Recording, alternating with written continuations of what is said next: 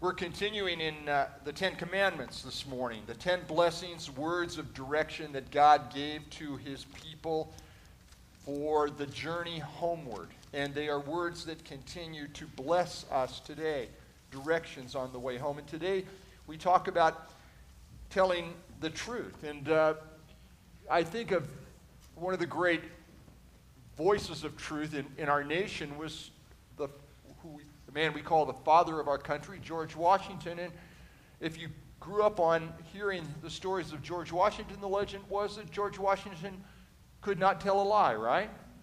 And his father, uh, legendarily, probably apocryphally, came to him and, and asked, George, did you cut down the cherry tree?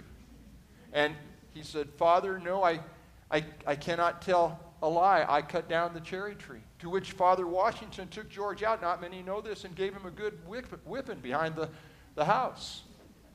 And George said, But Father, John tipped over the outhouse. My brother John tipped over the outhouse, and you did not give him a whipping. He said, Yes, but George, your father was not in the outhouse when it was tipped over. Truth, not telling the truth has consequences. And that's why God is so practical in his love and his directions for us. These are not just taken out of the, the air, kind of like, well, just do this and don't ask questions. God has a reason for this. So listen as we hear God's word this morning in Exodus chapter 20, verses 1 through 17.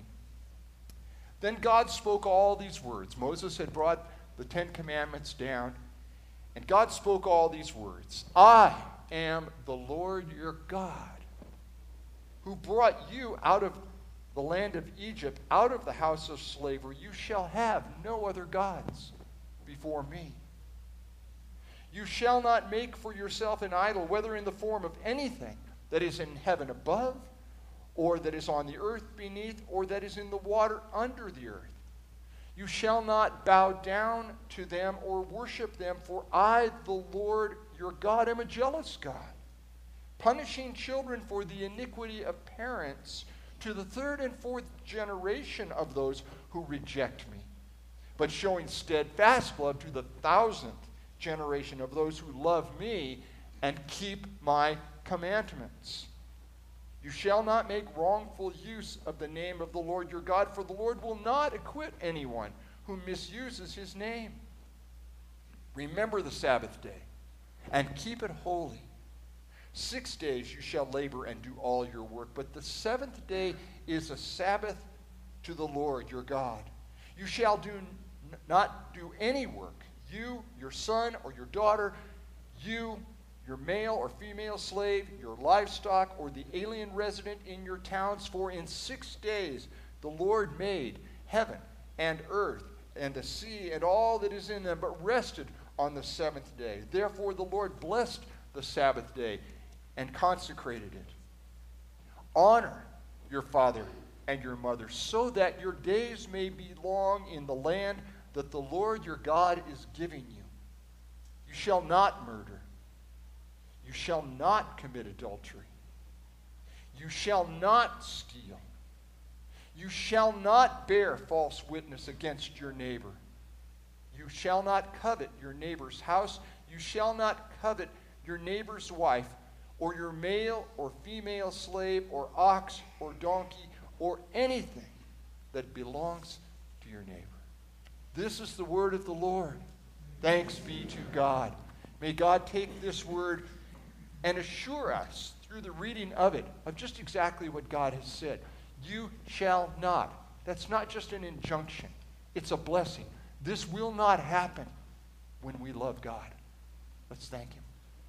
Father, as we come now, we pray that your good news would come now and find us so that we would not violate the injunctions you have placed before us, but that we would instead live in the blessing of belonging to you and loving what you love. Let your good news come now, not only in word, but in power, in your Holy Spirit, and with the full assurance that the words of my mouth and the meditations of all our hearts would be truly acceptable in your sight, O Lord, for you are our rock and you are our Redeemer. All these things we pray in the strong name of Jesus Christ our Lord. Amen.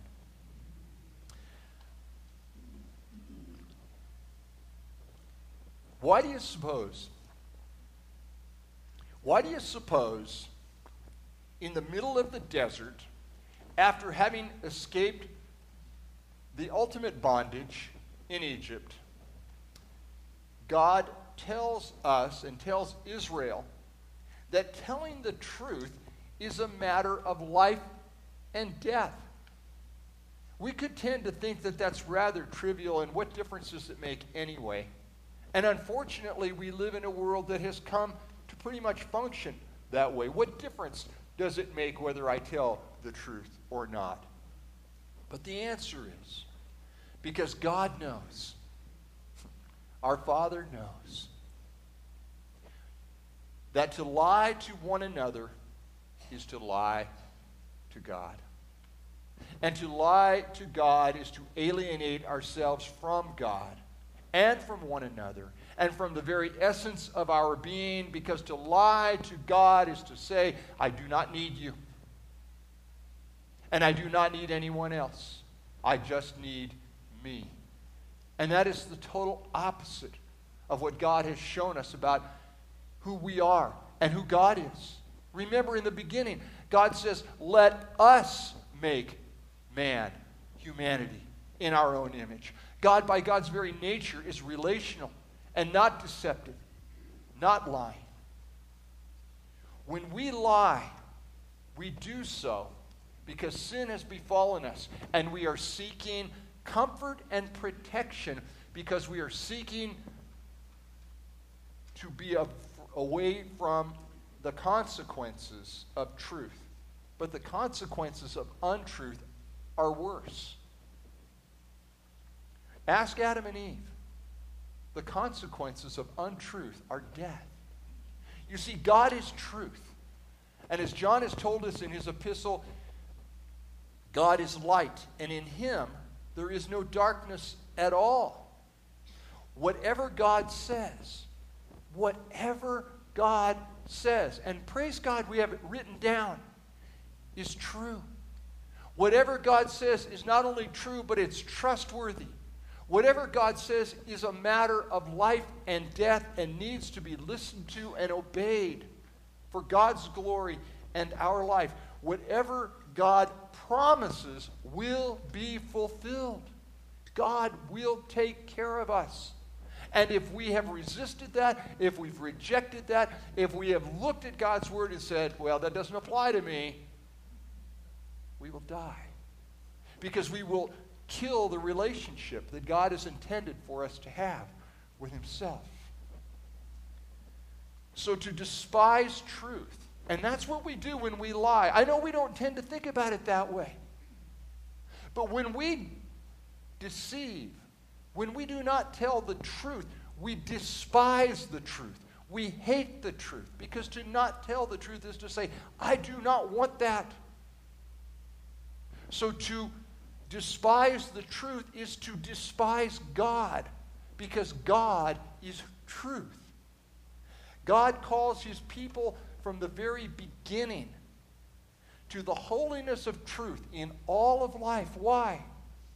Because it's calling us to himself. There is nothing else but having relationship with God. The absence of truth today is seen in what is called, this is a new one, but it's buzzing around. You've all heard it. The absence of truth today is seen in what is being called, you know where I'm going? Fake news. Hmm? Who has not heard about fake news? You know what fake news is? It's a big fat lie. That's right, Jeannie. It's just fake news is, is another word for a big fat lie. And it is not limited, by the way, just in case you're wondering, it is not limited to a particular political party or news network or nation. And it never has been. And it never will be. You see, in God's economy, there is no room for fake news. God has come right out and said, You shall not lie. that means that's not to happen in your life. There is no room for it. Because there is no room for not loving God.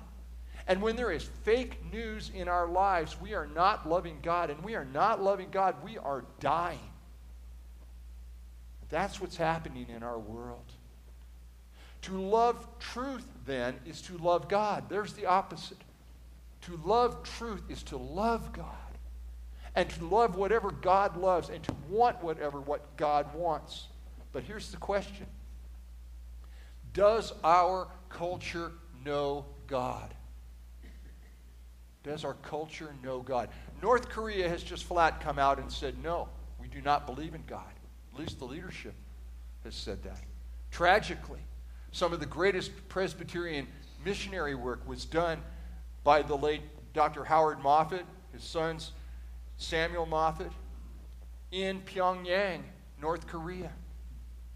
But does our culture, does our world know God, and does or does our world want what it calls comfort and control? There's the difference. We live in a world that does not want God, but wants its own way. And once again, the clarity and the brilliance of C.S. Lewis is illuminating as he describes what truth is more than our meager human definitions of comfort. Writing this at the outset of World War II, a time as volatile as today, writing at the outset of World War II and on the verge of the Nazi siege of the Battle of Britain, C.S. Lewis in London broadcast this message on the BBC, and it became his work, Mere Christianity, which I commend to your reading again and again and again. And in it, he said, In religion, as in war, and everything else, comfort is the one thing you cannot get by looking for it. If you look for truth, you may find comfort in the end. If you look for comfort, you will not get either comfort or truth, only soft soap. That is, that which just squirts away.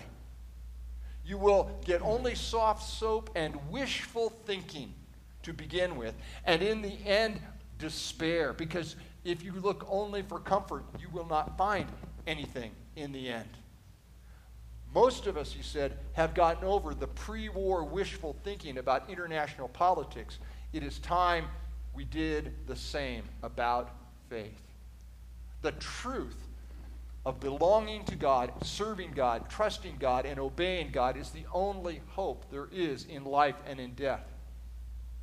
And the underlying reason for this is an absence of objective truth in our world. It's not that there is no objective truth, but rather in our cultural spiritual war, relativism has horned in to cause many to think that there are many versions of truth.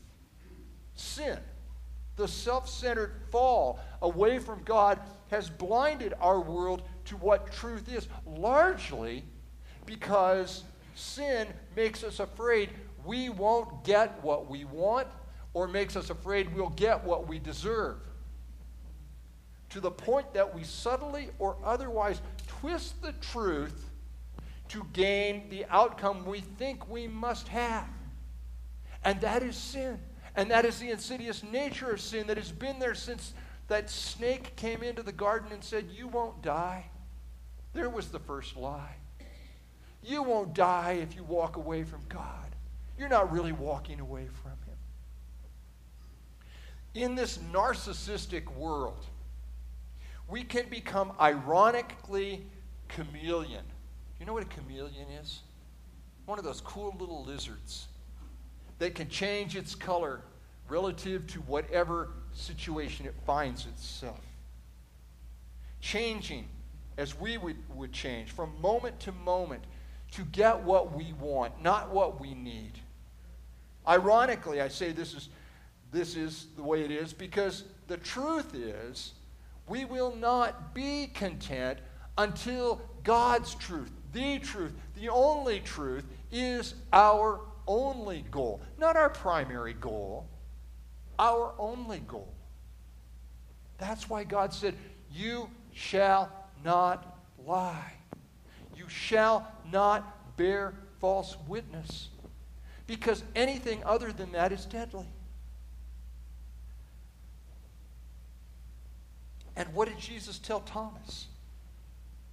When Thomas said that he and the disciples did not know the way, Jesus said, And I, I am going to prepare a place for you. And you know the way, Jesus said.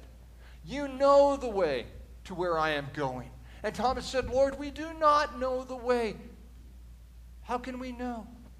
And Jesus looked at him and said, I am the way and the truth and the life. No one comes to the Father except through me. And it is a lie, it is a deception to think that there's any other way. But it is as we are coming to the truth that we are, in fact, set free from trying to be something other than totally devoted to God. You see, objective truth is not afraid of untruth. One of the reasons we lie and deceive and buy into fake news is because we're afraid of the alternative. But truth is not afraid of untruth. It does not need to struggle to win because, by truth's very nature, it cannot be defeated. Truth is going to win out. In the end, it doesn't matter how much we try to deceive ourselves or make things different than what they really are, God's way is going to win. This is why God called us not to bear false witness, because to do so is to defeat ourselves and to remove ourselves from the covenant of God's love.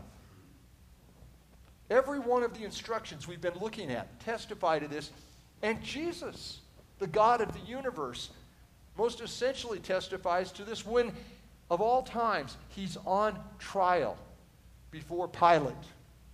And Pilate asks, So, you are a king? And Jesus answered, you say that I am a king. For this reason I was born. And for this reason I came into the world to testify to the truth. And everyone who belongs to the truth listens to my voice. And Pilate asked him, What is truth? There's the deception. And that, my friends, is what our world is filled with people starving for the truth even though they don't know it. Pilate. And the pilots that surround us in this world who are surround who surround us are starved and starving to know the truth. And they are not looking first and foremost for an intellectual answer. What people are looking for is the truth that shows up in person in the form of someone who is living by God's way and letting God's direction be the only compass that they have. Showing up in the flesh, becoming that message with a compelling example that cannot be defeated by all of the challenges of the things of this world. The things of this world money, sex, power, position that have and will defeat everyone forever apart from the one truth, which is God's love for us. God's truth, God's love that says, kind of like the seagull syndrome in reverse. God's love that says, mine, mine, mine, looking at us and saying, You are mine, and I will have it no other way. That is why God calls us to the truth, because God calls us to himself and nothing less. And God wants us to belong to him. Remember, he says, I am a jealous God. I do not want to share you with the ways of this world. Now, there are two epidemic diseases that are rampantly destroying our lives. And perhaps the greatest tragedy is that they are seldom spoken of. And that there is no campaign that you see on the internet or television or in the newspaper seeking to raise money to find a cure for these two rampant epidemics that are killing more people than all the diseases in the world combined. And one of the reasons there are no financial campaigns is that money will not bring an, a cure for these. These diseases are called ambiguity and relativism. And they will kill you faster than cancer because they are the ultimate cancer. Ambiguity is that insidious monster that says, well, you know that word? Well. That's not exactly how it is. You won't exactly die if you do this or don't do that. It's not clear exactly what will happen, so you can really go right ahead and live however you want and believe whatever you want. That's ambiguity. Ambiguity is a drug, literal and spiritual, that numbs and dulls us to the truth of what God offers us in relationship with Himself. Ambiguity says, Tell you what, tell you what. I know you're not very comfortable right now. I know you really want something different. I tell you what, ambiguity says, just step outside. Just step over here. Just a little. Try something new. Let yourself go. It will be so much easier than trying to obey all those nasty, tough, demanding rules that God put forward. Ambiguity says it's not really so cut and dried as all that. And besides, no one's going to get hurt. Just try it. That's what ambiguity says. And the drift begins, oh, ever so subtly. We stop praying. We stop worshiping. We stop reading God's word. We stop trusting in God. We stop seeking God before all else, little by little. And soon we can't see anymore where we were meant to be in the first place. And ambiguity's best friend is relativism that says, well, that is how you see it, and that is how you understand it. But it isn't necessarily that way. And besides, I see it this way. And for me, that's all that really matters when you or anyone else, what you or anyone else says is immaterial to me because that's not how I'm going to do it. It's all relative, you see. And this is deadly. It is deadly. It's killing our culture, it's killing our world. It is why God said, You shall not lie. Because there is objective truth that is absolute. Someone asked me recently, a, a, a new believer, Oh, I, I just got to ask you about the end times. I've been hearing about all this, and I just need to sit down and talk with you about when this is going to sort of unfold. And I said, Well, you know, that's a professional secret. I'm not allowed to tell that.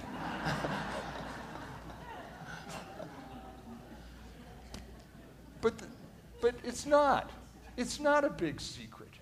The end comes when we deceive ourselves and one another thinking that there's any other way than God's way. Recently, I read that the impact of these two diseases, ambiguity and relativism, on Christian faith are rather evident. How can Christianity's claim to be the truth be taken seriously when there are so many rival alternatives? Isn't that what we face? We have so many friends who go, Well, yeah, that's nice, but no one can lay claim on possessing the truth, they say. It's all a question of perspective. And in such an environment, Christians wanting to uphold the truth get labeled as what? Intolerant. What? For doing what? For saying there is one God, there is one voice who came into the world in Jesus Christ, the most authenticated person of ancient history to say, I am the God of the universe, I give my life for you, and we say, that's the only hope you need. And we get labeled as intolerant.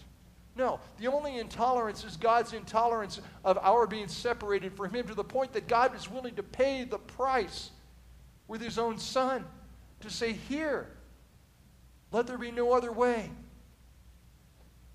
Lee Strobel, who some of you have, have read the work of, he's a a, an atheistic journalist who became a Christian, and he wrote The Case for Christ. He uses the following illustration so come, let me round this out with this to il- highlight the moral rebellion that makes clear truths of Scripture more ambiguous and relative than they really are because they, there is no relativity or ambiguity in Scripture. That's why God is so succinct. You shall not lie, period. He says, Imagine a daughter and her boyfriend going out for a Coke on a school night. The father says to her, You must be home by 11. It's a school night. It's a very lenient father.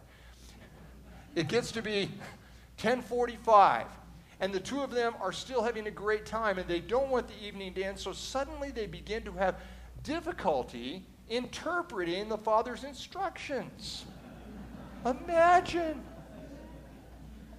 what did he really mean when he said you must be home by 11 now if you think this is just a teenage problem look in the mirror did did he really mean us, literally, or was he talking about you in a general sense, like y'all and, and people in general? Or was he saying, in effect, as a general rule, people must be home before 11? Or was he just making a, the observation that generally people are in their homes before 11? I mean, he wasn't very clear, was he? Now we're laughing, but this is how we treat God's word. It's how our world is. And what did he mean by you must be home before 11? Would a loving father be so adamant and inflexible?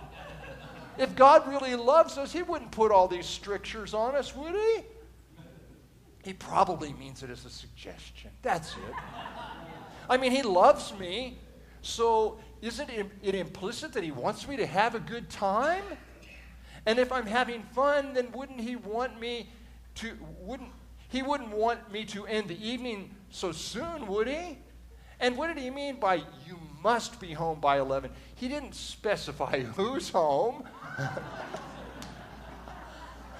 it could be anybody's home. Maybe he meant it figuratively. Remember the old saying, home is where the heart is? my heart is right here. So that means I'm already home, right? And what did he really mean by when he said, You must be home before 11? Did he mean that in an exact literal sense? And besides, he never specified 11 p.m. or 11 a.m. Now, I don't mean to belabor this, but this is how absurd it gets when we are looking at God's very clear word that says, I love you, I want what's best for you, here's what you do. And this finishes by saying, and he wasn't really clear on whether he was talking about Central Standard Time or Eastern Standard Time. In, in Hawaii, it's only a quarter to seven. As a matter of fact, when you think about it, it's always before 11 whatever time it is, it's always before the next 11. So, with all of these ambiguities, we can't really be sure what dad meant at all. If he can't make himself clearer, we certainly can't be held responsible.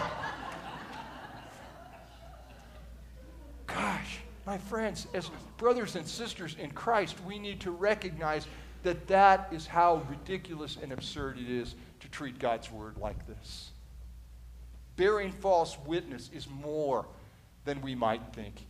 It's, it is not telling what the world is missing. Bearing false witness is not telling what the world is missing. It is what we leave out because we want everybody to like us. It is giving directions, but not telling that you can't get there from here taking that way. It is failing to tell the whole truth when it would be so easy to sidestep it. But to tell the truth is to say, with all that we are and with all that God has given us, that God's way in Jesus Christ is the only way. Period. And we are all needed, every single one of us, to tell the truth. You know why? Because the world has been lied to. The crazy man in North Korea has been lied to. To bear false witness is not just to lie, it is to withhold the truth about what really needs to be known.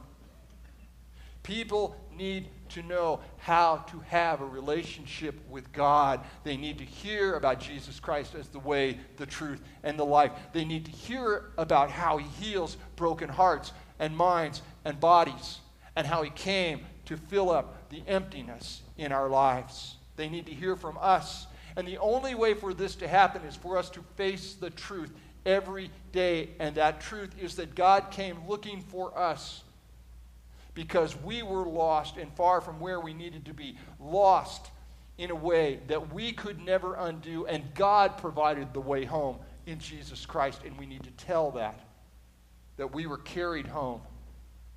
To not say this is to bear false witness. To not say this is to bear false witness. It is to allow untruth to just simmer along and drift. When we know what is true, we will be growing every day into an awareness and the very practical nature such that we will not be able to tell anything else when we see someone doing something that we know is just devastating and broken, we will kindly but very directly say, That's not the way to do that, is it? Are you sure? Let me tell you about Jesus. Do you know the truth? Do you know the truth? Do we know the truth? Do we know how to tell it? is the truth of Jesus Christ living in us so that the diseases of ambiguity and relativism are blown away by God's grace as far as the east is from the west? If it is, if the truth is living in us, we will know it. And the truth will set us free because Jesus is that truth. And God came in person to make that known. And we will know it when we continue, as he said, in his word.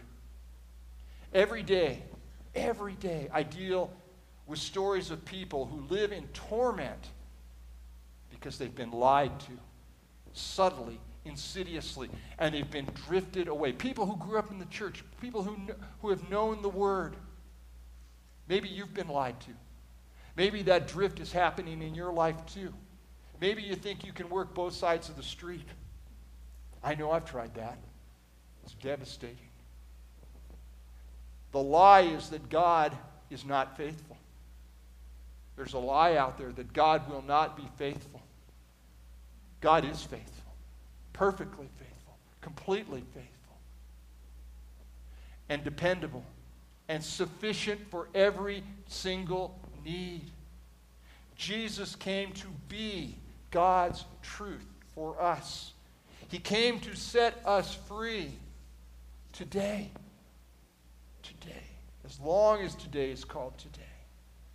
May we be those who have been healed and are being healed by the only truth there is God's love for us. And may that be so evident in us that it compels people to want to know God's truth and may we tell the truth, the whole truth, and nothing but the truth, because we know who the truth is Jesus.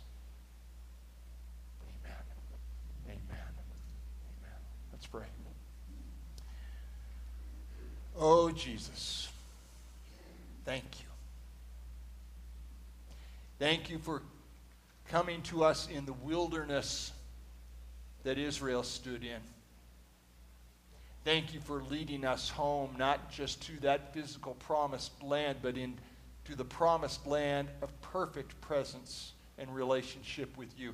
Thank you for rescuing us from the lie, the ambiguity, the relativism that would try to separate us from the only truth and hope there is in you. Let us live that with joy and confidence for your glory. In your precious name we pray. Amen. I believe in God the Father Almighty, maker of heaven and earth, and in Jesus Christ, his only Son, our Lord, who was conceived by the Holy Ghost, born of the Virgin Mary, suffered under Pontius Pilate, was crucified, dead, and buried. He descended into hell. The third day he rose again from the dead. He ascended into heaven and sitteth on the right hand of God the Father Almighty.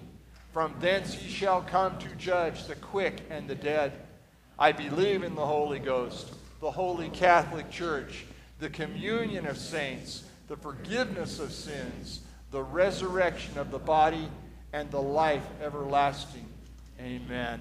May we be the Catholic Church, that is, the universal church, the church of the one name. That's what Catholic means the universal one church of Jesus Christ. And may we stand beneath the cross of Jesus.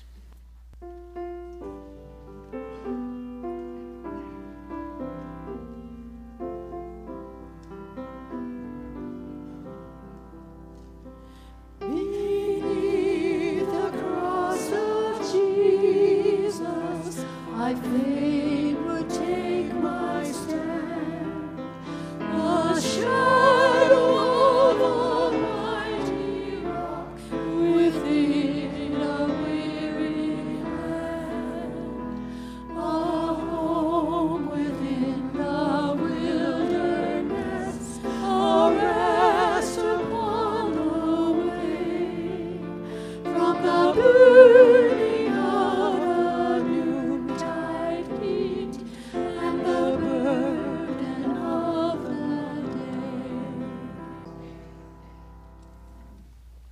Let's live in this truth. We go, because of Jesus Christ, nowhere by accident. Where we go, God is sending us. Where we are, our Lord has a purpose in our being there. Because Jesus Christ indwells us, He has something He wants to do through us where we are. May we believe it. And go, therefore, in the grace of our Lord Jesus Christ, the love of God the Father, the communion and the fellowship and the equipping power of God's Holy Spirit every single step of the way. Amen.